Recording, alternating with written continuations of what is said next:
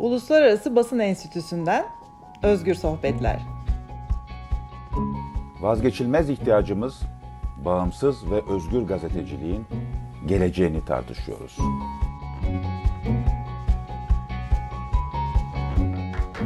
Uluslararası Basın Enstitüsü IPI tarafından hazırlanan Özgür Sohbetlere hoş geldiniz. Ben Cansu Çamlıbel, gazeteciyim. 2023 senesinin son Özgür Sohbetlerinde beraberiz. Sene boyunca 2023 Türkiye'sinde gazetecilik yapmanın bedeline dair anlatacak çok şey olan pek çok meslektaşımı ağırladım.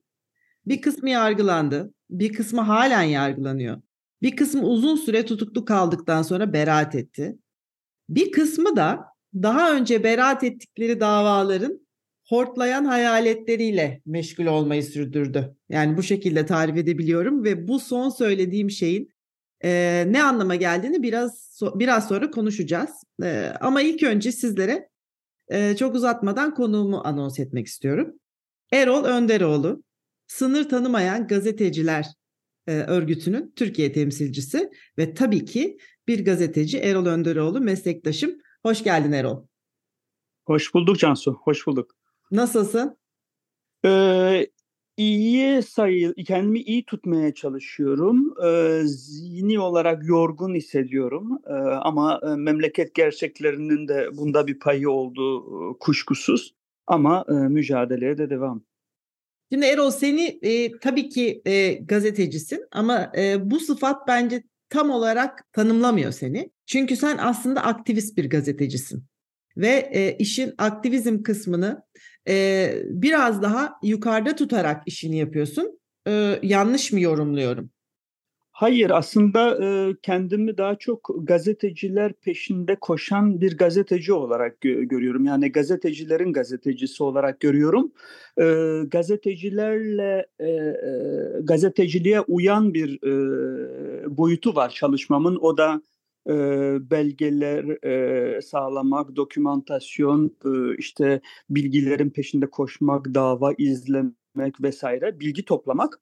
Bir de e, bunları e, meslektaşlara yaymak, e, e, ihlallerle ilgili, medya özgürlüğüne hedef alan e, yönlerle ilgili e, sınır tanımayan gazetecilerin e, bazen şahsi e, görüşlerimi, reaksiyonlarımı paylaşmak.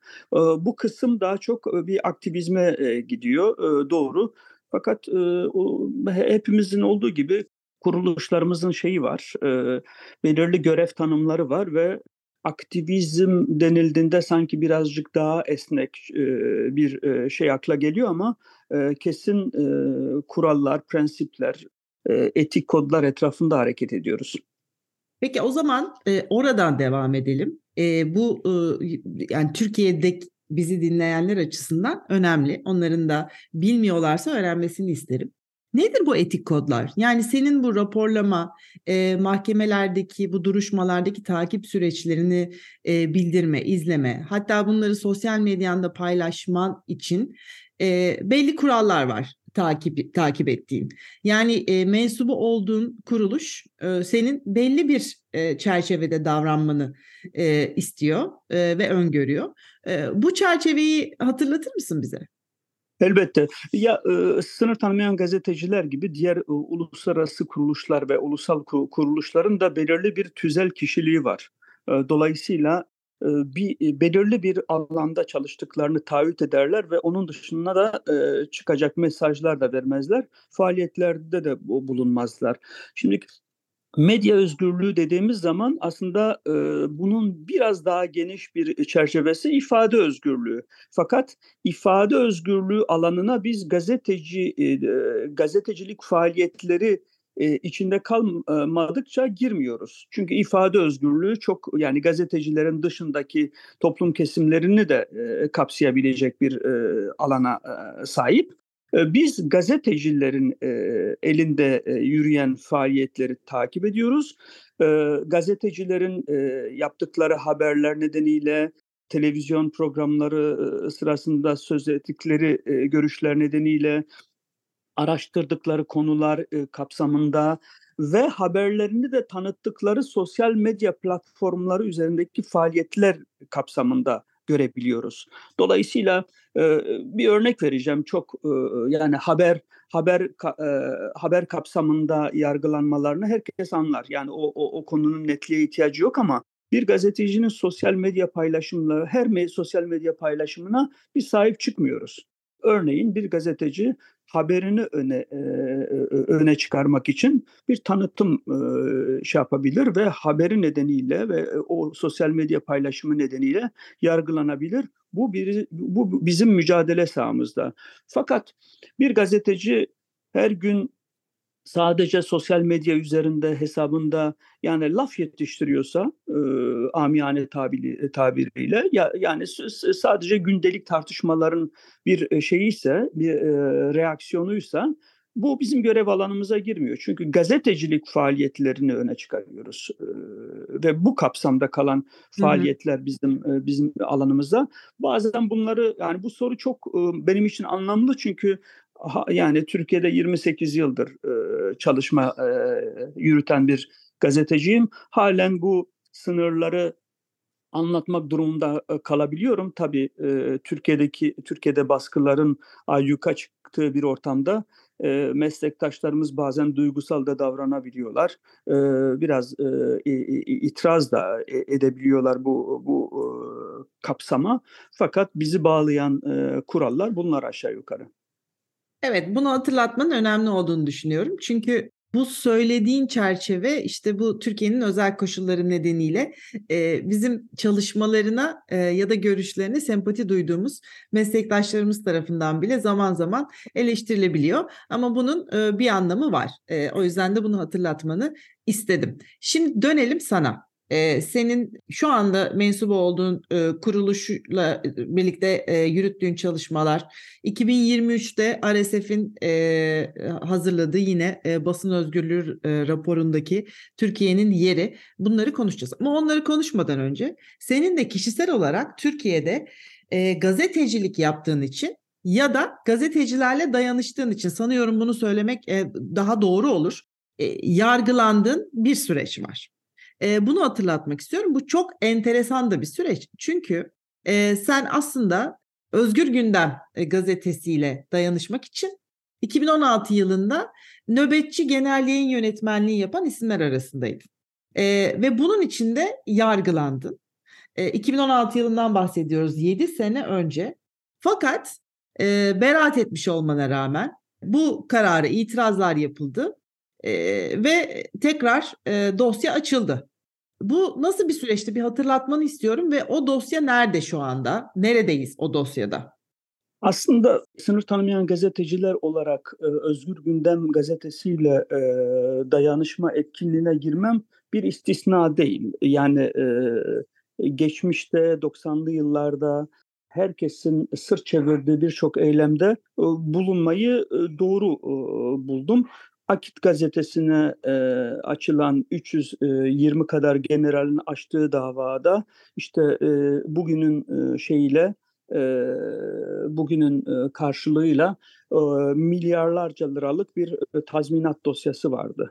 O da, o da o, o davada bu öldürücü tazminat e, boyutu nedeniyle e, Akit gazetesini e, savunduğumuz e, günlerde. Sonrasında askerin e, siyasi müdahaleler ve medya işlerine müdahaleleri e, nedeniyle hatırlıyorum ki radyo televizyon üst kurulunun bazı üyelerini MGK Genel Sekreterliği şey yapıyordu, e, öneriyordu. Onun dışında DGM'lerde askeri varlık vesaire bu boyutları şey yapmak için, e, tepki göstermek için sınır tanımayan gazetecilerin Paris'te uluslararası bir kampanyası vardı ve o kampanyalar nedeniyle e, RSF ve e, ben temsilcisi olarak çok şiddetli tepkilerle karşılaşmıştım. Şimdi bu gibi şeyler yani kariyerim boyunca her yönelimden, her editoryal bakıştan medya kuruluşlarına sahip çıkmaya çalıştım. Bu nedenle 2016'da da darbe girişiminden birkaç ay öncesinde Mayıs ayında daha öncesinde duyurulan, sembolik olduğu açıklanan, çerçevesi belli bir dayanışma eylemine dahil oldum Mayıs ayında. Ve e, kısa bir süre sonra da e, onlarca kişiye soruşturma açıldığını e, öğrendim. Gazetenin avukatı hakkında soruşturma açıldığını e, ve yedi kişi e, adliyeye gideceğimizi e, ifade edince gittik. E, işte iki savcı e, kişiyi şey yapma, sorgulamak için görev aldı. Bir savcı dört kişiyi e, sorguladıktan sonra e, e, şey gidebileceklerini söyledi. Bizim savcı üç kişinin e, koridorda beklemesini istedi. Bu da bizim tutuklanmamıza delaletti. İşte öğleden sonra kendimizi İstanbul merkezinde bir cezaevinde gördük. Tabii bizim beni tutuklayan kişi de bu sıralarda çok kamuoyunda öne çıkan birisi. O zaman İstanbul 1. Sulh Ceza Hakimiydi. Bekir Altun'du. E, doğrusunu isterseniz yani yüzümüze bakılmadı zaten. Yani çok e, vurgulu bir şekilde amacımızı ve pozisyonumuzu anlatmamıza rağmen e, yüzünü ekrandan çevirmedi ve peşinen e, tutuklandığımızı e, bildirdi.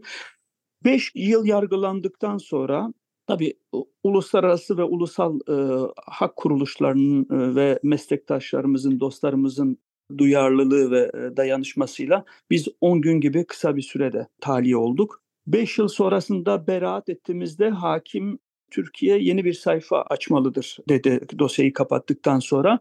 Fakat bu dosyadan TTB Başkanı seçilen Şebnem Korur Fincancı ve gazeteci, yayıncı Ahmet Nesin'le birlikte yargılanıyoruz. Ee, Şebnem Korur Fincancı e, TTB'nin başına, konseyinin başına geçince Cumhurbaşkanı Erdoğan kamuoyu önünde arkadaşımızı e, terörist olmakla e, itham etti ve nasıl olur da mealen nasıl olur da bu e, bir terörist bir hekim kuruluşunun başına geçer gibi bir e, konuşma yaptı. Bu konuşmadan bir hafta sonra dosyam e, şey İstanbul istinafta bekleyen dosyamız e, da e, beraat kararlarımız bozuldu. Dolayısıyla bu bozmadan sonra da iki yıl aşkın süredir de yeniden yargılanıyoruz. Neredeyse 8. yılına girecek bir dosya var her ne kadar etkilenmiyorum desem de her ne kadar da birçok meslektaşımı e, cezaevine e, götürdük, tahliyesinde sevindik, gittik cezaevlerine aldık. Hikayeleri bizde saklı olduğu için biz de e, o 10 gün içerisinde o kadar etkilenmedik de desek de yine de aile boyutu itibariyle, özel hayat itibariyle sarsıcı yönleri olan bir şey ve yani e, gerçekten ya, adalete evet. olan inancı zedeleyen e, bir e, süreç e, yaşadık. E, yaşasak da yine ben e, Türkiye'de eleştirel gazetecilik, araştırmaya dayalı bağımsız gazetecilik açısından ya da kamuoyunu yaratan konuları gündeme getiren gazetecilik açısından yaşadığımız bu süreci e, geri dönülmez e, bir yani çok önemli bir süreç olarak görüyorum. Dolayısıyla e, kendi dosyamı, kendi derdimi e, düşünmekten çok daha e, açıkçası çok daha önemli ve enteresan e, şeyler var, e, mücadeleler var. IPI ile birlikte, CPJ ile birlikte, RSF ile birlikte çoğu kez bir araya da gele, gelerek asıl bu dayanışma şeyini, bu dayanışma gücünün kırılmaması için uğraşıyoruz. Evet Erol anlıyorum senin ne demek istediğini. Yani benden çok daha zor dosyalarla mücadele eden meslektaşlarımız var diyorsun. Ama senin e, kendi kişisel hikayeni de e, burada hatırlatmamız önemli. Çünkü açıkçası yani bu basın özgürlüğüne karşı alınmış tavır e, Türkiye'de irili ufaklı e, çok fazla sayıda dosya demek. Çok fazla sayıda insanın ve çok fazla sayıda insanın ailesinin etkilenmesi demek. Dolayısıyla ben özgür sohbetlerde e, konuklarımın bunu da kayda geçirmesini e, özellikle istiyorum ve bu anlamda da bir arşiv oluşturduk aslında biz özgür sohbetlerde son dört senedir. E, yani bu biraz dramlar arşivi gibi maalesef ama bu yaşananların ve e, meslektaşlarımıza yaşatılanların unutulmaması için önemsiyorum bunların hatırlatılmasını. Metris cezaevinden Silivri cezaevine nakledilirken e, oğlumuzu e, işte e, Fransa'ya göndermeye karar verdik. E, benim bir en az birkaç ay tutuklu bırakılabileceğimi düşündük. Dolayısıyla oğlumu Fransa'ya göndermeye karar verdik işte e, dedesinin, e, anneannesinin yanına. Fakat e, bana televizyon geldiği gün Silivri cezaevinde televizyonu açtığım zaman İstanbul Atatürk Havalimanı'nın bombalandığı bilgisi e, geldi ve o gün Ekin e, uçağa binmesi gerekiyordu. Hı. Ve ben o geceyi e, sabahlayamadım yani e, şey e, dolayısıyla.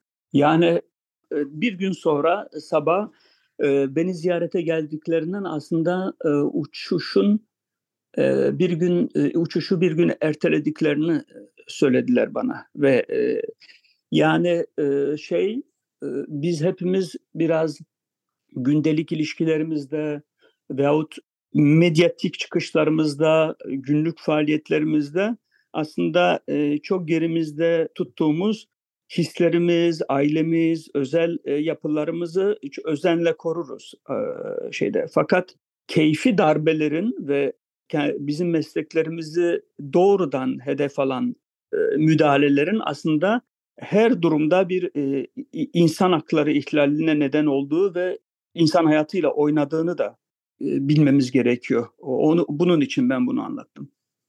Çok da iyi yaptın. Ben o özel alanlara girmiyorum ama bazen konuklarım senin gibi kendileri hatırlatmak istedikleri bazı katkılar yapıyorlar. Ee, çok da iyi oluyor çünkü evet dediğin gibi biz rasyonel ve e, bazen de soğukmuş gibi gözüken bir yerden e, bütün bu meseleleri konuşup onun hak savunuculuğunu yapmaya çalışıyoruz ama e, bunun gerisinde insan ve insanlar var. Onu da her zaman hatırlatmak lazım. Şimdi gelelim 2023 senesinde bu senin biraz önce kendi hikayeni anlatırken yani e, daha zor ve enteresan dosyalar var dediğin konulara. Yine maalesef e, son derece yorucu ve üzücü bir sene oldu hepimiz açısından. Yani işte sayılar, rakamlardan ziyade yani çok fazla sayıda yine arkadaşımız, meslektaşımız tutuklandı. Bir kısmı bırakıldı, bir kısmı bırakılmadı. Keza Kürt gazetecilerin e, durumu ortada. E, bir de genel olarak seçim senesinde Türkiye'de basına yaşatılan bir iklim vardı. İstersen e, böyle bir 2023'ü e, senin zaviyenden e, e, sınır tanımayan gazeteciler örgütünün bakış açısıyla e, bir özetle bize. 2023, 2022'nin sonları ve 2023'ün önemli bir bölümü e, hatta tamamı da denilebilir hukuk değerlerinin ve medya özgürlüğü değerlerinin e, siyasi bir amaç için araçsallaştırıldığı dönem oldu. Hatırlarsınız seçimlere yaklaşılırken e, birçok e, muhalif çevrede aslında seçimlere bu kadar e, sakin girilemeyeceğini ve e, mutlaka e, büyük çapta e, bir şeyler olacağını, e, somut olarak operasyonlar yaşanabileceğini ifade ediyorlardı. E, Türkiye açısından, Türkiye toplumu açısından en hazin taraf da kanımca aslında bu tür aklınızdan geçirdiğiniz şeylerin e, gerçekleşmesi. Dolayısıyla evet yani e, Kürt oy tabanı ve e, muhalefette faaliyet yürüten partisine yönelik bir operasyonun aslında siyasi dengeleri iktidar gözünde faydalı bir zemine oturtabileceği gibi bir e, denklem vardı ve e, birçok bir, çevre içinde hiçbir şekilde e, sürpriz olmadı ve onlarca Kürt gazeteci tutuklandı. 2-3 e, operasyon kapsamında.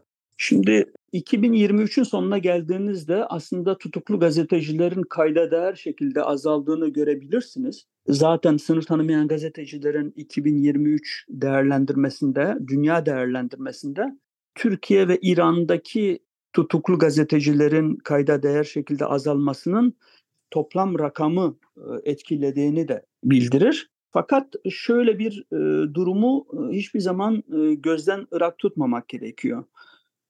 Türkiye 2023'te Türkiye'de en az bir gününü hapishanede geçiren gazetecilerin sayısı 43.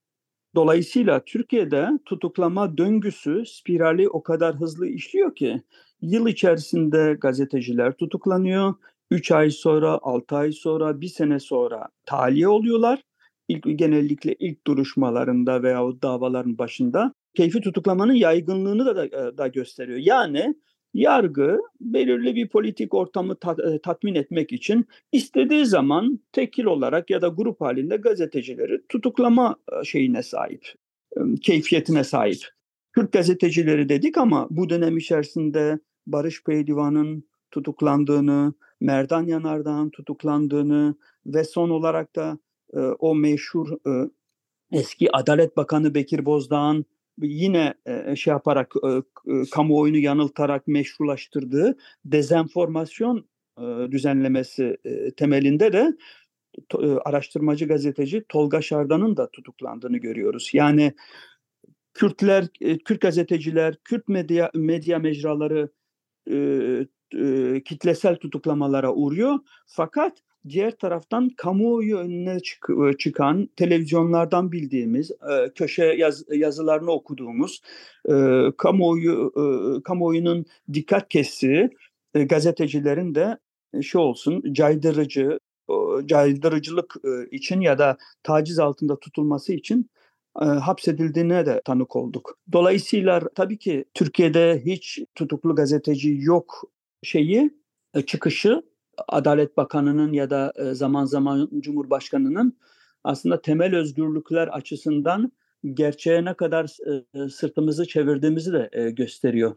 Yani o e, Cumhurbaşkanlık e, hükümet sistemi öyle yerarşik bir şekilde kurumlara özerk yapılarından çok uzakta öyle işlevler vermiş ki yani e, sorunları e, bir kez olsun biraz öz eleştiriyle e, karşılamak imkansız gözüküyor. Dolayısıyla hem Türkiye ihlalleri seri bir şekilde yeniden yaratabilecek bir potansiyele sahip ama temel özgürlükler açısından misyonunu da tem, tamamen bir kenara bırakmış bir ülke. İçişleri Bakanı Süleyman Soylu'nun görev döneminde medya temsilcilerinin neredeyse sokakta bulunması bile müdahale konusuydu. Düşünün ki Türkiye'de onca sendikal, onca farklı sektörlerin, onca hak gruplarının şey eylemleri var ve bu dönem içerisinde birçoğu yasaklandığı gibi alana çıkan gruplar açısından medya temsilcileri sanki o eylem yapanlara meşruiyet katıyorlarmış gibi, suçlu gazetecilermiş gibi bir e, algı yerleştirildi. Ve e, Süleyman Soylu dönemi aynı zamanda polis müdahalelerinin görüntülenmesine yasak getirilen e, bir e, döneme de işaret ediyor. Ve hani yerli ve milli gazetecilik oturduğun yerden metiye düzdü, e, düzülen bir gazeteciliğin e, dışında e, hareket edenlerin kriminalize edildiği bir dönem. E, keyfi şekilde gözaltına alındığı, e, yere yatırılarak boyunlarına basıldığı, nefes almalarının e, güçleştirecek şekilde e, gaza boğulduğu, e, çevre eylemlerinin e, izleyen e, belgeselcilerin ve foto muhabirlerinin, muhabirlerinin e, jandarma kalkanlarıyla itilip kakıldığı, şiddete e, uğradığı bir dönem. Fakat yani karşımızda duran tablo çok daha e, endişe verici. Çünkü Türkiye'nin en e, yegane hak teslim eden kurumu olarak e, gördüğümüz bireysel başvuru anlamında en üst e, merci olarak e, gördüğümüz Anayasa Mahkemesi birkaç senedir e, iktidar bileşenlerinin e, tehdidi altında biraz önce ismini geçirdiğim sevgili meslektaşımız Tolga Şardan'dı bir önceki bölümümüzün konu. Kendisiyle de yaşadığı süreci ki hala işte adli kontrol şartıyla serbest bırakılmış olması nedeniyle süreç devam ediyor olsa da olabildiğince açıklıkla bizimle paylaştı. fakat onunla yaptığımız konuşmada ve burada bizimle sene boyunca ve daha önceki senelerde kendi deneyimlerini paylaşan bütün meslektaşlarımızın aşağı yukarı verdiği mesaj da bu yönde. Tolga'nın verdiği mesaj da bu oldu. Ben işimi yapmaya devam edeceğim. Bu yaşadıklarım beni yıldıramaz. Ben 30 küsür senedir bu işi böyle yaptım. Bundan sonra da devam edeceğim.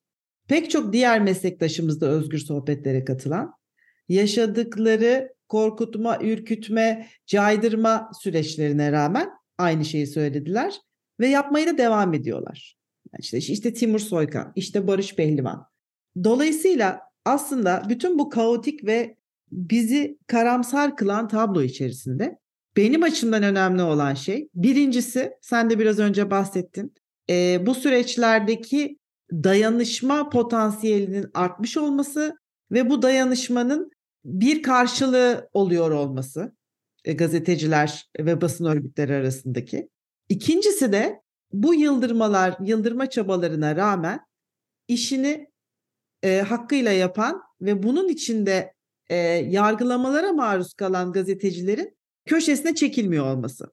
Dolayısıyla ben bunları e, bilmiyorum bu karamsar ortamda sarılacak başka bir şey e, göremiyorum ama önemli iki konu olarak görüyorum. Bana katılır mısın?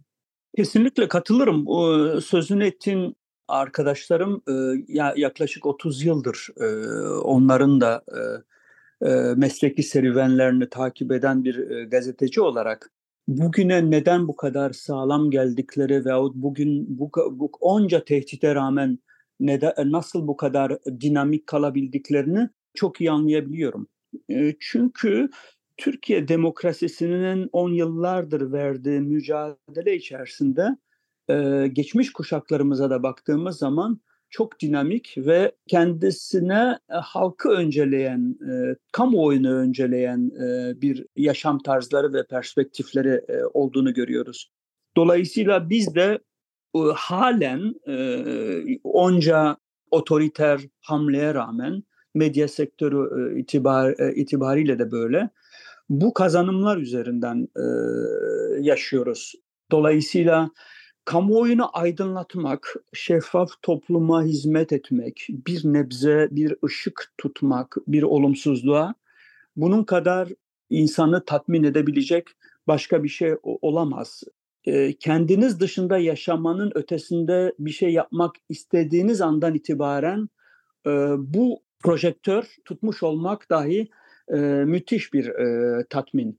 Tabii bir de dünyanın geldiği popülist şey, e, temel değerleri hiçe sayan, yolsuzluğa yol veren, e, gelir dağılımında eşitsizliğe yol veren e, bir yığın e, kronik sorun var. Göçler, kitlesel e, göçler, e, savaşlar vesaire bu, bu sorunlar, bu kronik sorunların merkezinde yer alan Türkiye'de de bu mücadelenin kesinlikle çok daha büyük potansiyele ihtiyacı var. Dolayısıyla 10 tane araç cengaver kamuoyunun takdir ettiği 10 araştırmacı gazeteciyle 5 milletvekiliyle ve 10 tane fon bazlı uluslararası batı fonlarıyla ayakta duran 10 e, dinamik sivil toplum örgütüyle e, bu toplum yürüyemez. Olumlu şeyler de var. Bunları da paylaşabilmek her gün bizi besleyen bir e, unsur. O gazeteci arkadaşlarımın cesareti, çalışkanlığı ve e, şeyi e, toplumla bütünleşmesi bu da bize güç veriyor. Biz de elimizde güvenilir bilgi paylaşmak, objektif kalmak ve onların mücadelelerine zarar vermemek ve anlaşılır olmak için de elimizden geleni e, yapmaya çalışıyoruz. Umuyorum 2024 e, hepimiz için daha iyi bir sene olur. Sana mutlu yıllar diliyorum sana ve ailene. Dileklerine tamamen katılıyorum. Çok teşekkür ederim. Tüm halkımıza, meslektaşlarımıza bu dilekleri ve seninle de bu dilekleri gönülden paylaşıyorum. Çok teşekkür ederim. Hoşçakal. Hoşçakal Cansu. Uluslararası Basın Enstitüsü IPI tarafından hazırlanan Özgür Sohbetler'deydiniz. Senenin son Özgür Sohbetlerindeydiniz. 2024'te görüşmek üzere.